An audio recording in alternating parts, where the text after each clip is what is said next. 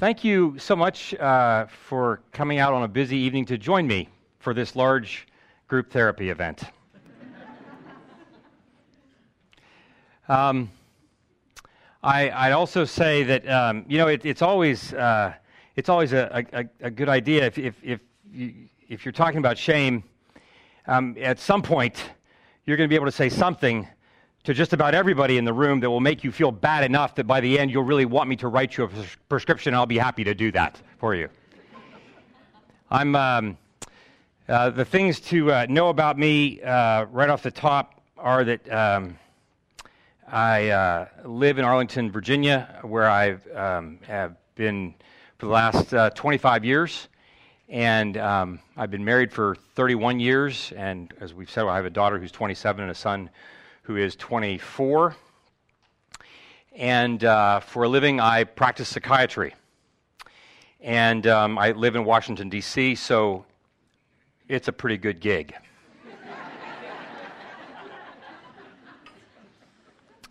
money, money, money. Yeah, no, it's just, no, that's not true. Well, it is true, but it's not true, really. Mm.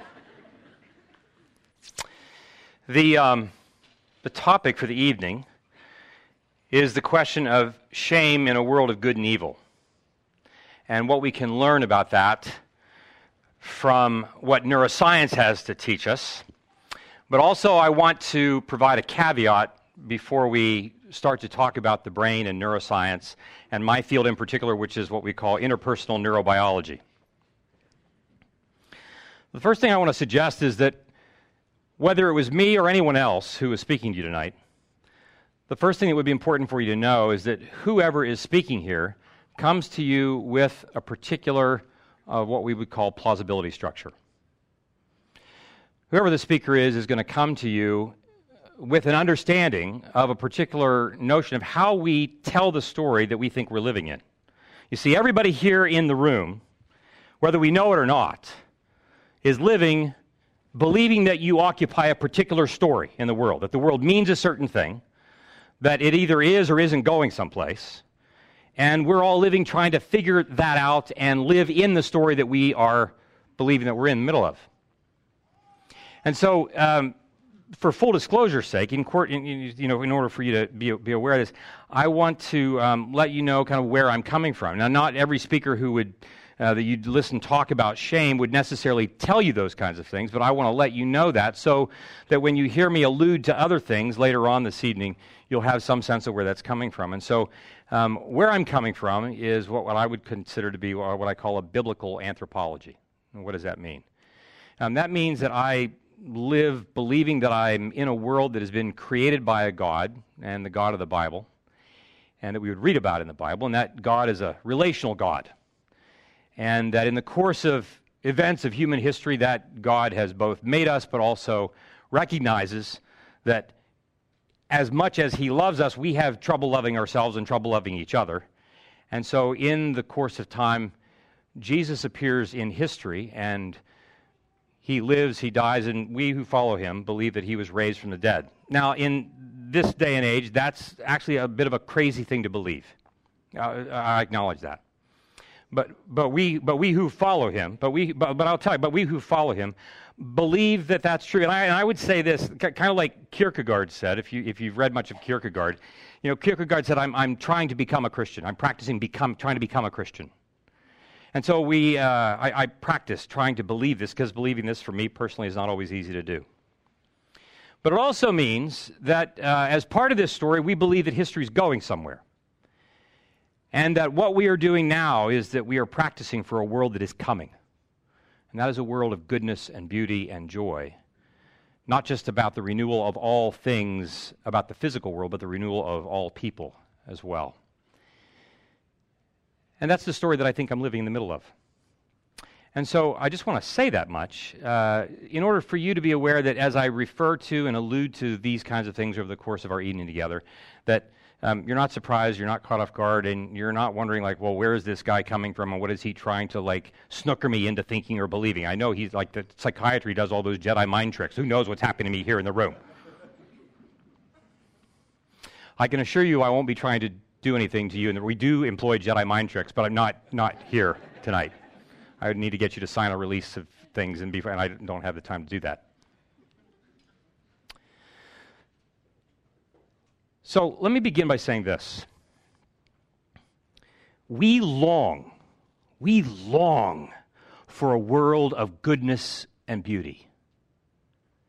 Who here in this room does not want that world? Who here would wake up every day and say, you know, I really hope that my day sucks today? like, nobody does that. We, we wake up in the morning and we want this morning to be a morning, we want this day to be a day in which relationships work well. We want this day in which our work works well. We want the poor to be fed. We want the rich to be generous. We want good things to happen for everybody. Who doesn't want that? We long for that kind of a world, and at the same time, all we have to do is open our eyes, walk off our front porch steps, and see like that world is not easy to come by. I want to start by saying that that we long for a world of goodness and beauty. No matter whether you believe in God, I don't, I, I, I don't care. Like, I don't know anybody who doesn't want that. That infant wants that.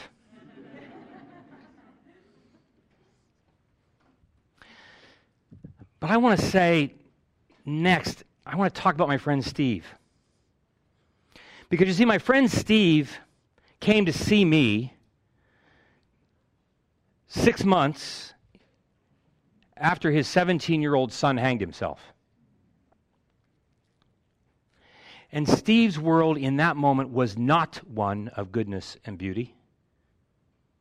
And so I want to talk about what it was like for my friend Steve to come to see me. Now, Steve's story was one in which um, he was a brilliant, is a brilliant scientist, and he had come to see me because he was clinically depressed, which isn't surprised.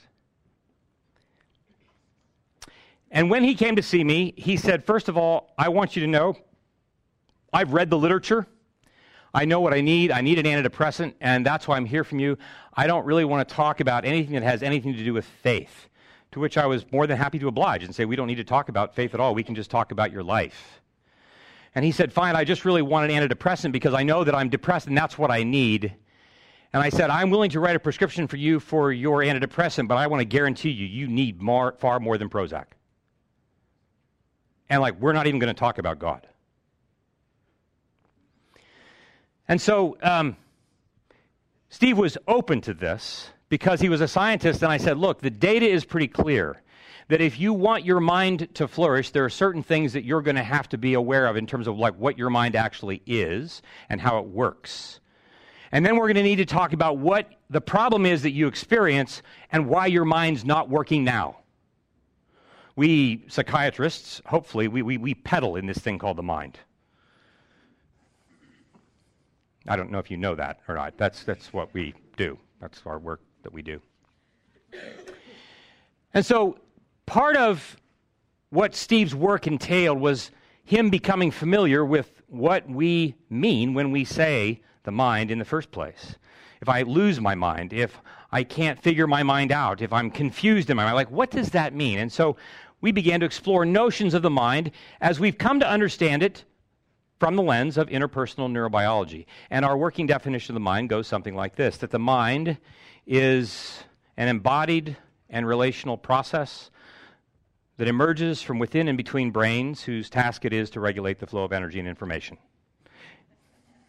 Do you get that? All right, so um, we're just going to walk through that pretty quickly here. And, uh, you know, um, we mentioned that we have books for sale. There's 44 of them.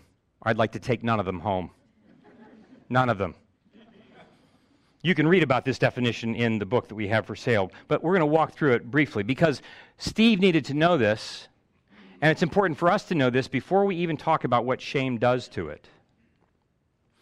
The mind is an embodied process. The mind is embodied. It's important for us that your mind is not just your brain. Your mind is not just what you think. Your mind is what you sense, what you image, what you feel, and what you do physically. So we begin with recognizing that our mind first begins with our body because that's how we form. We form in the uterus, not first as a thinking agent, we form in the uterus as a zygote. And we move eventually from a zygote to this little uterus that comes, I mean, to, to this little fetus that comes out into the world. As we say, every baby comes into the world looking for someone looking for her. Everyone. And it never stops. So we are an embodied mind, not just my brain, but my entire body. Where do I feel things? Where do I sense things? But I'm not just an embodied mind, I'm also a relational mind. My mind is an embodied and relational process. When you come into the world, 30% of your neurons in your brain are ready to go and do what they're scheduled to do. The other 70 to 80% are going to need the interaction with somebody else's brain in order for them to come online and do what they need to do. Newborns and infants need their caretakers in order for their minds to actually come alive and do what they're made to do. So we are both embodied and relational, which, oddly enough, as a follower of Jesus, when we read what we call our foundational texts, some of you might have heard of a thing called the book of Genesis, where you read early in the book of Genesis these words. It said, And the Lord God formed the man out of the dust of the earth, and he breathed the breath of life into man's nostrils, and man becomes a living being. We're dirt and we are breath. You see, all at once, we see that our bodies and our relationships are the essence of who we are moving forth, back and forth. My body interacting with my relationships at all times. Now, you see, of course, for Steve, Steve was just depressed, and Steve wasn't aware that his body and what he was doing with that, or his relationships, or what he was doing with that, had anything to do with his mind. Because he's a scientist, and he thinks that he knows everything that he needs to know, and the depression is just this thing that you experience. It's not something that has much to do with what my relationships are. But then we suggest that it's not just an embodied and relational process, this moving, breathing thing. It also emerges from within and between brains. It's an emergent process, which means that my mind is always on the move. It's always growing. It always is a product of things that are this, this notion that my mind is greater than the sum of its parts. My mind, therefore, isn't just confined to me my mind is affected by and shaped by everything around me. Everyone in this room, your mind tonight is being shaped by the fact that you're sitting in a room with a number of other people.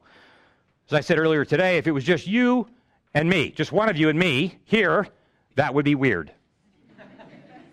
Right? Because like who would come? Like I just want to come and have a conversation with you, Kurt, but I'm sitting in the last row. You stand up on the stage, and then we'll have an intimate conversation. Oh, no, no, like your mind is already being affected by the people who are sitting around you.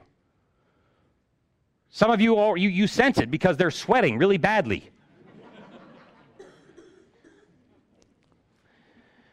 We don't have any choice but to be affected by these emerging processes that are taking place all the time around us. And this has everything to do just with the fundamentals of physics. The fact that I live in a world in which I cannot enter a room without affecting the room. We learned this a long time ago with Mr. Heisenberg. And so my mind now becomes something more than just the thing with which I think things. It's this embodied and relational process that emerges from within and between brains, whose task it is to regulate the flow of energy and information. What's that mean? This energy and information, the energy, meaning all that takes place within my body, but also all that takes place between me and you. 70 to 90% of all human communication is nonverbal in nature. Those seven nonverbal cues your eye contact, your tone of voice, facial expression, your body posture, your gestures, your timing and intensity of response, those seven different things deliver who you are 60 to 90% of the time, every time you're interacting with somebody else. But here's the thing you don't just non verbally communicate things to other people, you communicate them to yourself. And in the process of doing that, I do so by virtue of light, wave, and photons. Did you, right, you know? This is all about physics, right? This is about the energy that's happening between us. It's not just what's happening within me. My mind is communicating to you between us because of what I look like and what you look like, and what you sound like and what I sound like. Imagine, imagine the impact that you have on the people around you just because you walk in the room. But how many of us really believe? That we have that much emotional heft I will tell you, you have far more capacity to change the room into which you walk than you can imagine. Steve was having a hard time believing that he could influence anything. And of course, he had the evidence for this because if he had had the power to influence anything, he surely could have stopped his son from hanging himself.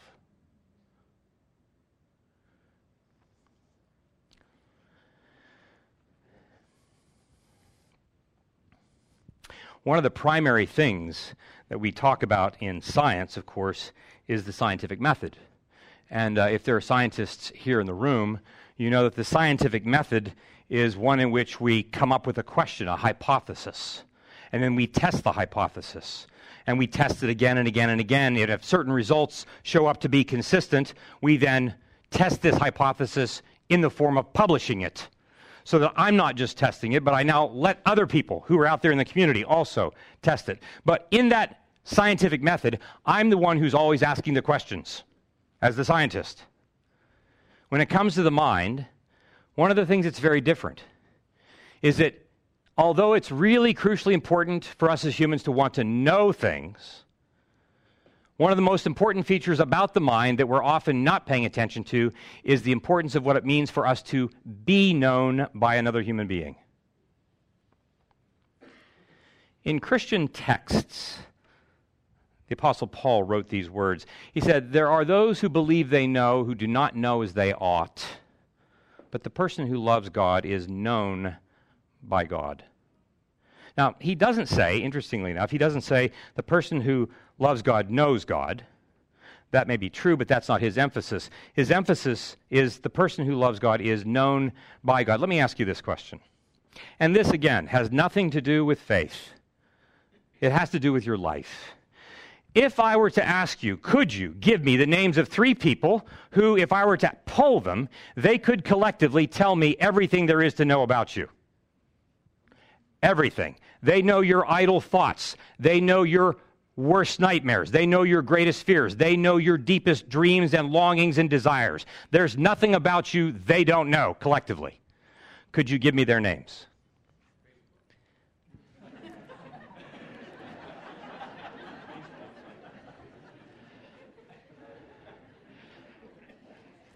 That is a delusional statement. for which we have treatments.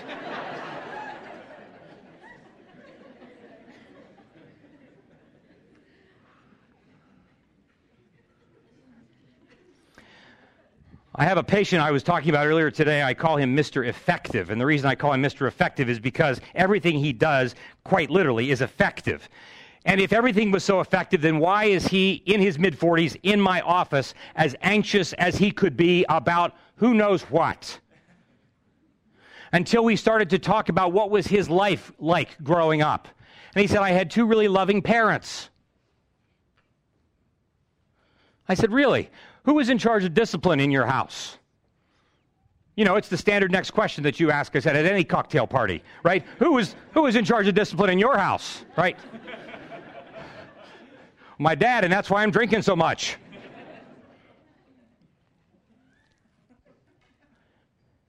Well, he said, Well, I guess it was my mom. And it went from, I guess it was my mom, to why was it your mom, to I guess it was because if my dad ever got involved, people got hit. And suddenly you start to wonder why is it that he's telling a story in which he believes that he was raised by two loving parents? Oh, this is the story that he tells himself. And you see, as we like to say, the things that we pay attention to are the things that we remember. And the things we remember become our anticipated future. And that's how the brain works. The things I pay attention to are the things that I remember, and the things I remember become my anticipated future. And if I keep telling the story over and over again that my parents are a certain way, then that becomes what I have to believe them to be in order for me to protect myself against the fact that my father was so brutal. But you see, here's the thing when my patient sits not as the scientist but as the patient, he's not asking the questions, I am. And I'm asking him, who was in charge of discipline in your house. And when he says, my father, who was my mother, because my father was so brutal, he says it with a certain degree of embarrassment. And at the moment that he says that with embarrassment, he's also seeing me see him for the first time with compassion because he hasn't told anybody this who's able to look him in the eye and say, like, I'm really sorry that that was the case. And that's what happens when someone, in this case my patient, has the experience of being known by someone else when shame is not allowed to be in the conversation. Now, for Steve, there were other things that we needed to address. Because for him, he wanted to come and acquire information and acquire a prescription in order for him to take care of his depression. But I said one of the most important things for you, Steve, is not just for you to come and discover what you can know about yourself, it's for you to come and have the experience of being known by someone else. And I want to suggest to you to allow ourselves to be known by someone else is a terribly frightening event. How many of us can think of, I mean, tonight's topic is shame, right? So, how many of us can think of a moment in the last month in which we have genuinely felt some degree of shame? Raise your hand. Right, everybody, right. What about within the last week? What about like within the last 30 minutes? All right, now the next question would be of those of you who'd raise your hand, who would like to be the three people to come up and share those things with us? you see, this is the point.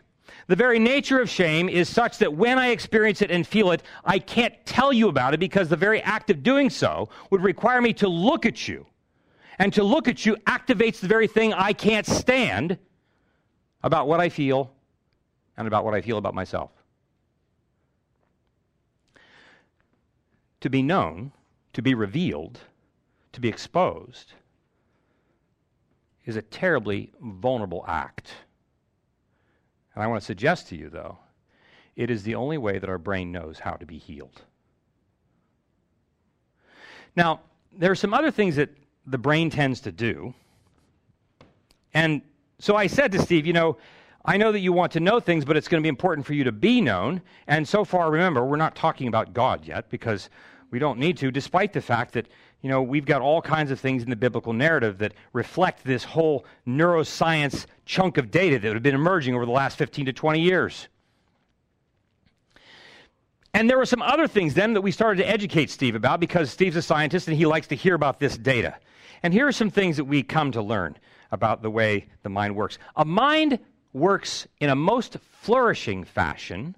A mind flourishes when it does two things when it both is well differentiated and when those differentiated parts are linked. And this notion of things being differentiated and linked comes under the heading in interpersonal neurobiology, comes under the heading of what we call integration.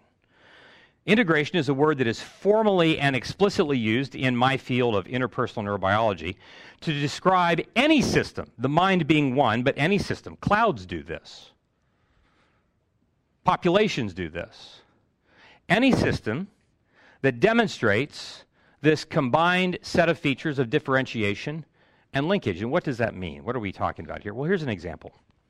If you want to listen to a choir, if you want to listen to a choir, you want to know that the four parts of the choir, each one is well differentiated, that the basses and the tenors and the sopranos and the altos each have practiced their part in such a way that their parts are well done. They're well differentiated. They know their parts extraordinarily well. But we also don't want to go hear Handel's Messiah or anything else if all we're getting are the sopranos, like outdoing everybody. Like that's not why I paid my money. I need to know that these people are listening to each other and that they're like actually allowing their parts to do the thing that they're supposed to do in concert with each other.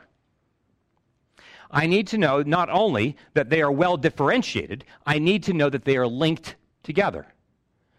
I need to know that each of the parts is going to be able to hear the other part, to give the other part what it needs, and for it also to come to play when it's to come to play. And in order for that to happen, we need a conductor. We need someone else who is able to do that kind of work. And in the human mind, in the human mind, that conductor, as far as our brain is concerned, is located in the middle prefrontal cortex. And my middle prefrontal cortex is the place in my brain in which all of the other functions and parts of my mind that we're just going to talk about real briefly are regulated, are conducted, if you will, are enabled to both be well integrated, like well developed, well differentiated, if your memory's working, well differentiated, and linked together. You see, one of the things that Steve needed was to know that the multiple different forms of his mind's functions were not only well differentiated, but that they were linked together, and none of that was working for him. And we have what we call eight different domains of these differentiated parts. The first is that of consciousness. Are you awake? Are you alert? And are you tuned? Are you conscious? And one of the primary features of the mind of consciousness is that of attention. How well are you paying attention to what you're paying attention to? The second is what we call the vertical domain of the mind, and that has to do with the entire body, from top to bottom. How well am I paying attention to everything that my body is contributing to this thing that we call the mind?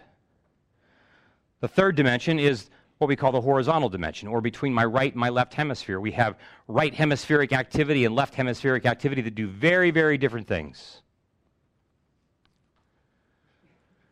Then we talk about the domain of memory. The domain of memory. Now, you know, memory is a tricky thing. Um, there are lots of different things that we can say about memory, but there's two things that we like to describe, and one is that you have what we call an implicit memory. An implicit memory is the kind of memory that works without your even having to pay attention to it. It's the kind of memory that you employed when you learned how to walk. Because most of us here didn't remember how to learn how to walk consciously. You weren't paying attention. You might not remember the day that you learned how to walk. You've just always learned how to walk. You've always known how to do that. It's the kind of memory that gets activated when we learn how to ride a bike. And once we learn how to ride a bike, then we can always know how to ride a bike. But it's also this kind of memory. A couple comes home one afternoon, they have a fight, and in the middle of the fight, the guy gets into his car and takes off. And we wonder, like, why are you doing that? It's not a very helpful tactic when you have a fight to run into your car and take off. Is that a plane flying over? I didn't know you had. I, I, I didn't know that you had such a large airport here in Harrisonburg.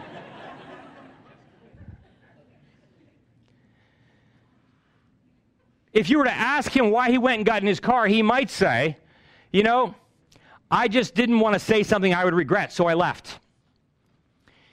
You wouldn't find him saying, I think I was having an implicit memory of what it was like when I was 10 years old and my father would come home drunk and angry, and all I could do was go outside and get on my bicycle and take off because it was the only safe thing I had at my disposal. He's not just getting in his car and taking off, he's remembering in order for him to protect himself. That's an example of what we mean of how memory works. How many of us have the experience of our implicit memory running our minds? In multiple different times and places and ways every day, and we have no idea that it's happening.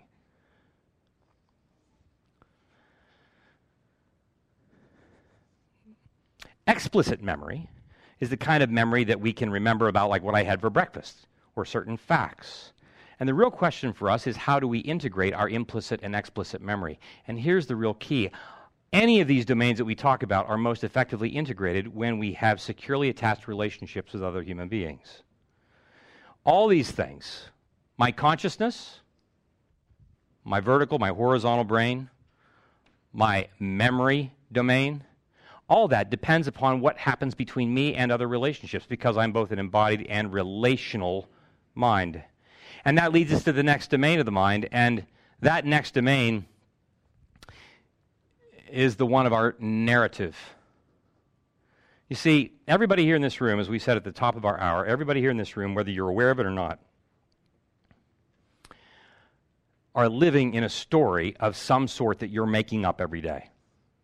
And by making up, I don't just mean that you're making it up out of the blue. I mean, everybody wakes up every morning and we live assuming a certain story to be true, whether we're consciously paying attention to that or not. And how many of us wake up and in the morning, the story that we're telling ourselves goes something like this I should have done this. I should have done that. I haven't done enough of this. I haven't done enough of that. How many of us would call ourselves, don't raise your hand, perfectionists? Oh, okay, raise your hand if you want to. Okay, all right, I know because like you all want to be honest, right? You're just you're, you're, like, oh my gosh, it's my opportunity for a therapy session. I'll just raise my hand. Oh, i I'm, I, right? No, like, mm. This notion of how we tell our story has everything to do with where we are. And you see, this was significant for Steve. And by now, Steve is willing to actually talk about some of these things because, as a scientist, he can't deny the data that we're presenting to him. And when it gets to the story time part of our work, I said, So tell me what it was like for you growing up. And as it turns out, Steve's story goes something like this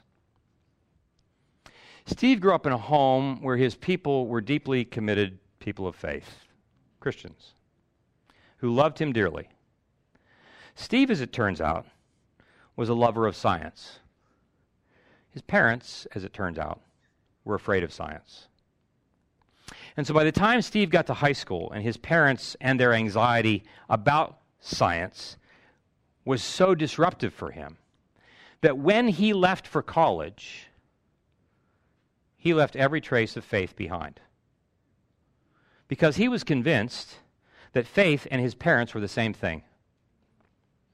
And he was also convinced that all you need to do is get the right answers to the right questions, and you will be able to solve all of life's problems. And this is how he lived his life over and over and over again. The problem was,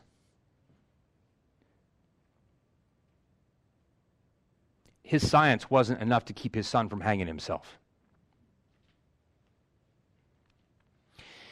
And as we started to talk about his story, of course, Steve, the way he tells his story, simply believes that his story with his parents is really about their faith. And then I pointed out to him, you know, I got to tell you, there's no such thing as faith as like this abstract thing. It's like it's not like Steve, it's you and me are in the room and then faith is sitting over here in the chair, right? Like you'd really have to be making stuff up to believe that. No, Steve, there's just there's these relationships. And these are relationships with your parents. And now remember, this guy's in his mid to late 50s.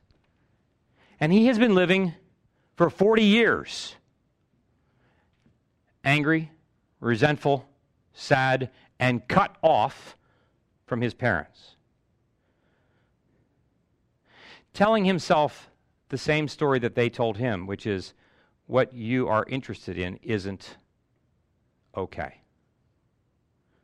Science isn't safe. Science isn't okay. And you see, the problem here for Steve was not science, and the problem here for Steve was not faith. The problem for Steve was his relationship with his parents. But Steve isn't aware of the taxing effect that this has year after year after year after year on his neurobiology. You see, this isn't just about a man becoming depressed. This is about a man who, year after year after year, has to find a way to contain the afflicting affect, the afflicting emotion of distress and shame and sadness that he's been carrying around because of this experience with his parents. And here's the thing, though. Because he was a guy who lived in a, lived in a house where nobody came to ask him exactly what he felt about things. By that, I don't, I don't mean what he thought. I mean, like what his emotional states were. He wasn't a guy who ever learned how to be curious about that himself. He never learned what it was like to be curious about his own inner state of affairs. Consequently, he was never able to become curious about the inner state of affairs of his son.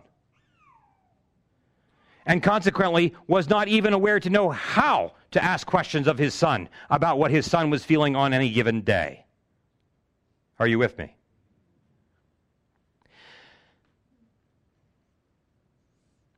And so you can guess that by now,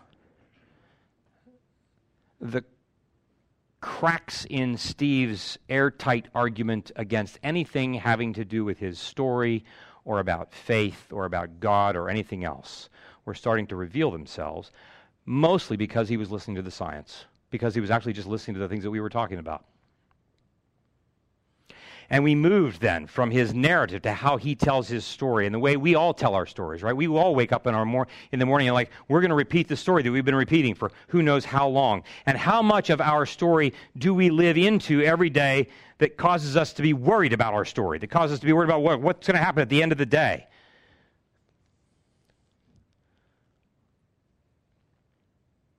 We then went on to talk about what happens regarding the domain of state, like our minds enter into certain fixed periods of time in which we repeat certain models. When you get up and go to work every day, you enter into a particular neurobiological state of mind. When you go to play tennis, a neurobiological state of mind of that. And we have to recognize that most of life's distresses happen when we are transitioning from one state to another, but most of us aren't paying attention to this. And we then move from the state dimension to the interpersonal domain. The fact that I have all these things going on, all these different dimensions of my mind's activity. And as it turns out, so does everybody else. And the question is, what am I doing at any given time to be aware of how it is that my interpersonal domain is interacting with your interpersonal domain and we are affecting each other all day, every day?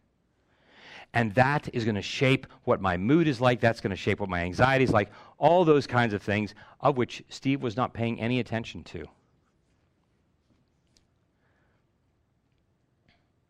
And then I said this to him. I said, You know, all these things that are so painful for you, one of the primary reasons that they are is because, believe it or not, your biggest culprit is a thing that we call shame. You see, each one of us in this room comes into the world looking for someone looking for us. Each one of us comes into the world longing for a world of goodness and beauty. We long to create and make things. We long to be like our Maker has made us to be. We long to be able to live in relationship like that triune God of the Bible lives. We long to live into a space in which people really are excited to see us when we wake up in the morning. But how many of us wake up and find that that's the world that we're living in? And I will tell you that if you're not, the reason that we're not is because of this thing that we call shame. Steve's main problem was not just that his son had hanged himself. Steve's main problem was what Steve was doing to himself in the wake of it. What is shame in the first place? Well, you know, um, anybody here uh, heard of Brene Brown?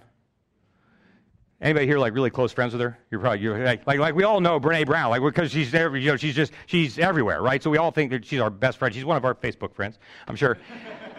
um, yeah. Can I just say like you don't have that many friends, okay? You just don't. You don't, right? You don't, nobody does. All right. So people say to me like, "What do you think of Brene Brown and her work?" I said like two things. One is like we could not be more fortunate to have somebody who's doing this kind of work for us. Right? It's very helpful. It's meaningful, important work. I said that's number one. But here's number two. It's really striking to me, given the interest that it has generated, you'd think that we were hearing about shame for the very first time in human history, given how like amazed we are at the data that she's talking about. 25 years ago, 27 years ago now, a guy by the name of John Bradshaw wrote a book called Healing That Shame That Binds You. And if you're older than 40 years old in this room, you might know about this and know that it sold millions of copies. It got him a long standing spot on public television.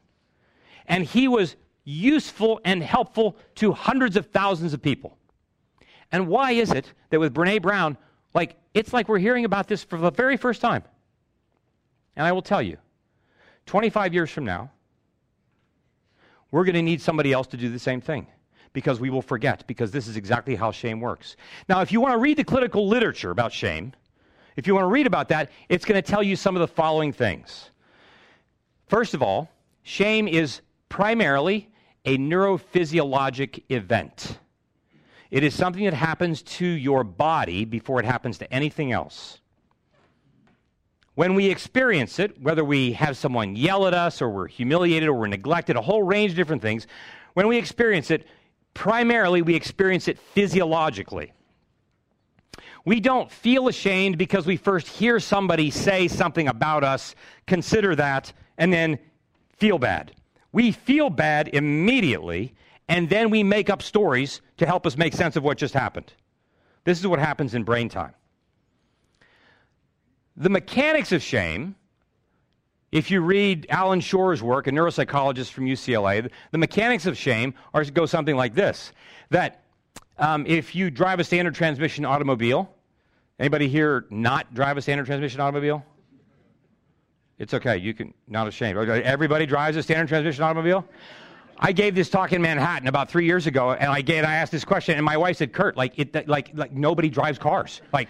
Like you, they, they, don't like they, you, it's, not, it's not really helpful. Okay, there is a thing called a standard transmission automobile, and we need a gas, and we need a brake, and we need a clutch. Exactly. And if you allow your car to come to a stop without using the clutch, what happens? It, right, and does it just stall? hey, honey, my clutch. Yeah, the car. Yeah, the car just stalled. No, no, the car stalls traumatically. right? And I like I like four-speed Chevette, 1984 in the center of the intersection in town. The light goes through three changes because I can't find first gear. Cars like lining up, blowing on their horn. Like you talk about shame like I'm the master.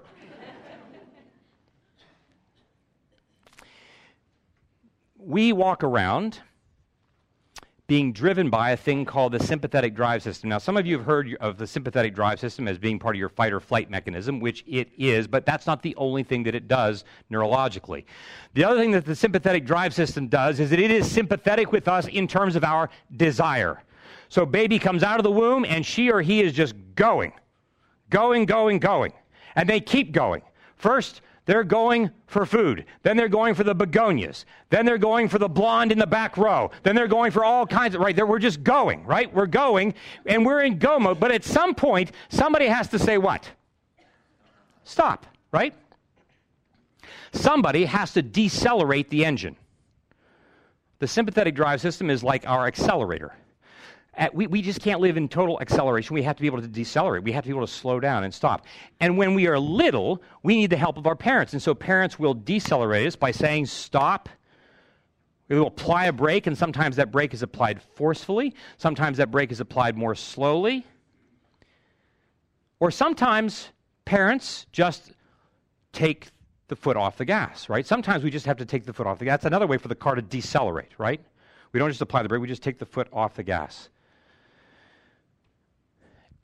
even if we have to slam on the brakes, if you drive one of these cars, you know that you can slam on the brakes, but if you follow quickly enough with the clutch, you won't lose the engine. Right? The parasympathetic system is what is representative of the decelerating engine. It's representing the brake. And there are times in our world, in our life, when it's crucially important for us to learn how to say no we have to say no to all kinds of things. I will tell you, we live in a culture that has a very difficult time saying no to much of anything. Now, again, back to the anthropology out of which I come. You know, um, you may have heard of the story of the Garden of Eden. You may have. And it's an interesting story to me because it's a story in which God plants a garden. And in the garden, he plants all these good things and then there's this one thing that he plants to which he says to the first humans that are there, You may not eat of this thing. Now, it's interesting to me because if I'm God and I don't want people eating from something, I would say, Hey, look, about 40 miles to the west, surrounded by a bunch of brambles, there's this kind of nondescript tree. You won't run into it for a while because you don't even have the wheel yet. So it's going to take a long time to get there right? But if and when you do, just don't pay any attention to it. It's nothing. I would, if I'm Adam, like I don't, I don't remember any of it. But no, God says no, and He plants it right in the center of His yes. Really ticks me off.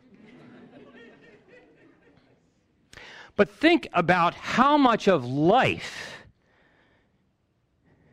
depends upon our ability to be able to say no to things that are in the center of what we think is our identity. Think of what it means to be an athlete. If you're going to be a professional athlete, you have to say no to a lot of things that you'd rather say yes to.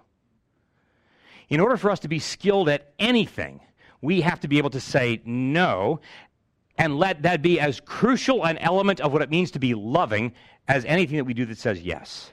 And that's true for the brain. But what does the clutch represent? It's not the question of do we need the gas or do we need the brake? We need both. What we need is the clutch, and the clutch represents highly attuned interpersonal relationships. Highly attuned interpersonal relationships. In order for us to learn how to regulate the flow of energy and information in our mind, in order for us to flourish, in order for us to learn how to be okay when things are not okay, I don't need you only to be able to say yes to me. I need you to be able to say no and be connected to me at the same time. I need to know that even when you're saying no to me, if you're my boss, if you're my teacher, if you're my coach, whoever you happen to be, if you're saying no to me, I need to know that when you look me in the eye and say that, you're going to understand why this is so disappointing for me to hear you say no. Steve had none of that. And see, here's the thing this kind of automobile motif, if you will, is not just applicable to newborns and toddlers. Because these kinds of things about shame happen in the boardroom, they happen in the classroom, they happen on the court and on the field, they happen everywhere. Shame is ubiquitous, it's democratic. It's an equal opportunity provider. Here's some other features about it. Number one, shame happens early and often. It is possible for a person to experience shame as early as 15 to 18 months of age. You don't need to have language. You don't need to understand things logically or linearly why they work. That's all you need. You just need to have a fully functioning brain. Which means that long before our newborns and infants and toddlers are having able able to figure out like why they're ashamed, they're already sensing it. The second thing is shame is neurobiologically disintegrating. We talked about that word integration. Shame does the very opposite. How many of you, if you ever feel ashamed, you feel like, gosh, I, it's, it, it, uh, you feel at your creative best when you're ashamed, right? How many of you feel able to think clearly when you feel ashamed? It's hard to do. You see, for Steve, he had been carrying around this certain shame his whole life, this sense that, like, what he wanted, his desire to learn and live into science was like not okay. Like, he was not acceptable. He was not okay. And he would blame this on faith. Faith had nothing to do with it, it was about relationship, it was left unrepaired.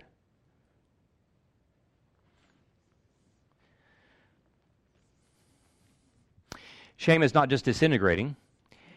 One of the first things that we do when we experience it is that we hide. We first hide literally, physiologically. Like when you experience shame, you will turn your eyes down, you will turn your head away, your shoulders will move inward, your body will tend to curve over, not unlike a dog. Congratulations. right? We've seen dogs be ashamed, right? It does not require any cognitive higher order of thinking for us to react to this. This is the automaticity of our minds trying to protect themselves against this emotional state of nausea.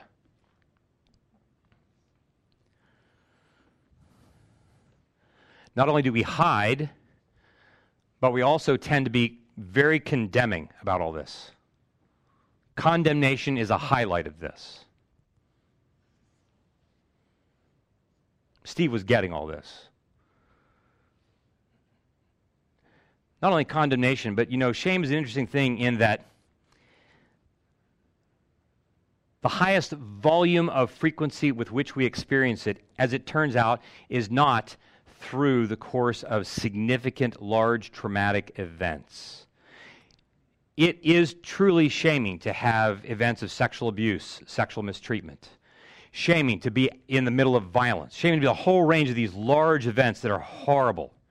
But the problem is that most of us think that because if we haven't had that happen to us, then shame doesn't really play much of a role for us. The reality is, most of shame happens in the privacy of your own mind. When you wake up in the morning and it starts, I'm already up too late. I should have done this. I should have done that. I should have done this. I should have. Done. Like it just goes all day long. It's like we have our own private shame attendant.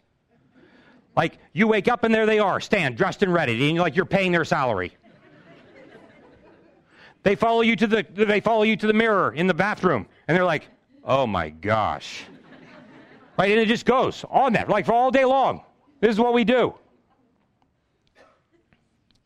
Here's the last thing I want to talk about with this. Shame in its isolation is not willing to let me turn to others for help. And as it turns out, what my brain needs more than anything else, what Steve's brain needed more than anything else, was somebody to come to find him.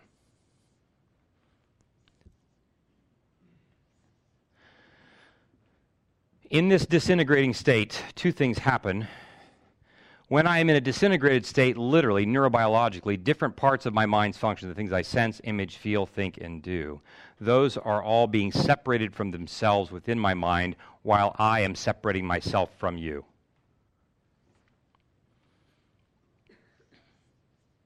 Now, it's a curious thing about psychotherapy. You see, because for Steve, he was becoming awakened to the idea that his problem wasn't just about a low serotonin level. And it wasn't just about him needing, needing Prozac. It was about him needing reconciliation with his parents, who were then in their 80s.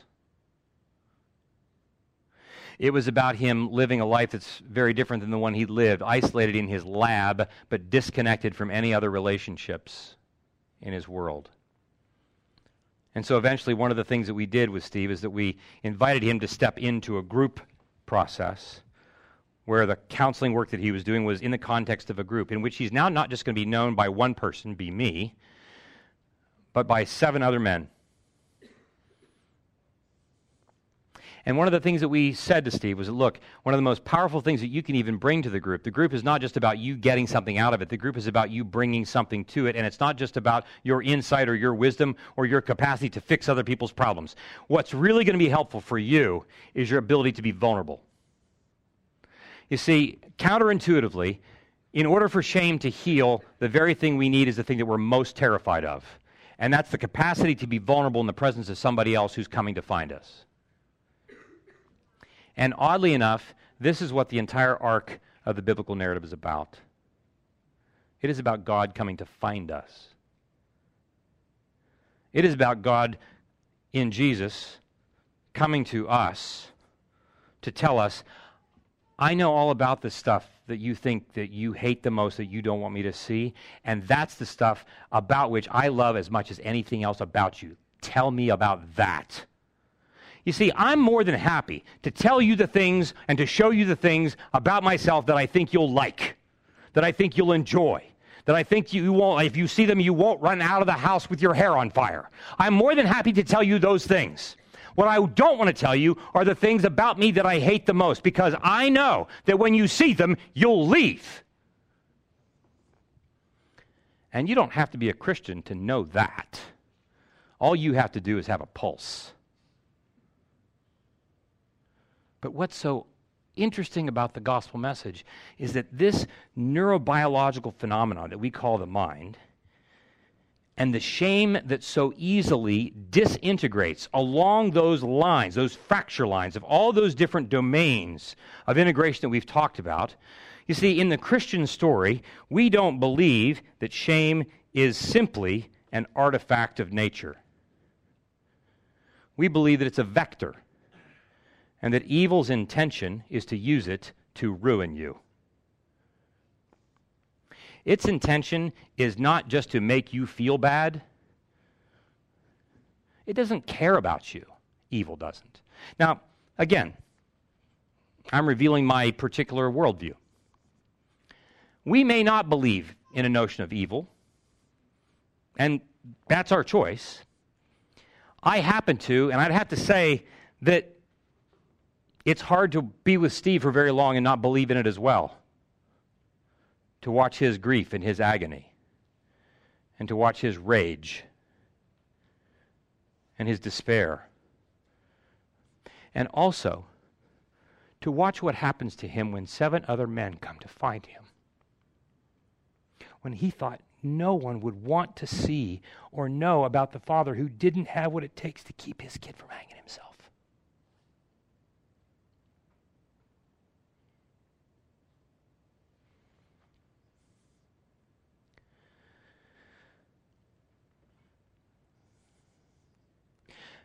As a follower of Jesus, one of the things that we believe that Jesus has come to do is not just to save us from sin. You see, the story of the gospel is one in which we lead with the notion that God cannot believe his good fortune to be your God. That's what we lead with. But how many of us wake up in the morning aware that there's anybody who's that delighted with us? But imagine what it would be like for us to be in a space where we are regularly hearing from people in our deepest places of vulnerability, no less. In the places where we are talking about our vulnerability along every single neurobiological domain that we've described my vulnerability about my story, my vulnerability about what I don't know that I don't know, what I'm afraid of, so forth, so on and so forth. In those spaces, I'm hearing voices say, Gosh, I can't believe that we get to be your friend. This is what the gospel tells us. Tonight,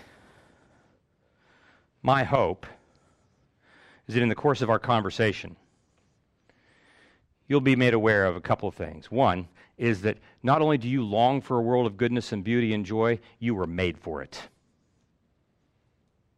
Number two, in that delight that God has placed within us, despite the fact that evil wants to ruin us by using shame as a vector to do so. God is deeply committed to using our own vulnerability as a way to promote community and then save us from ourselves. Who will be the people that will enable you to do that? I want to tell you that if we're willing to enter into that kind of a life, a world of goodness and beauty is what awaits us. You've been very kind. Thank you very much.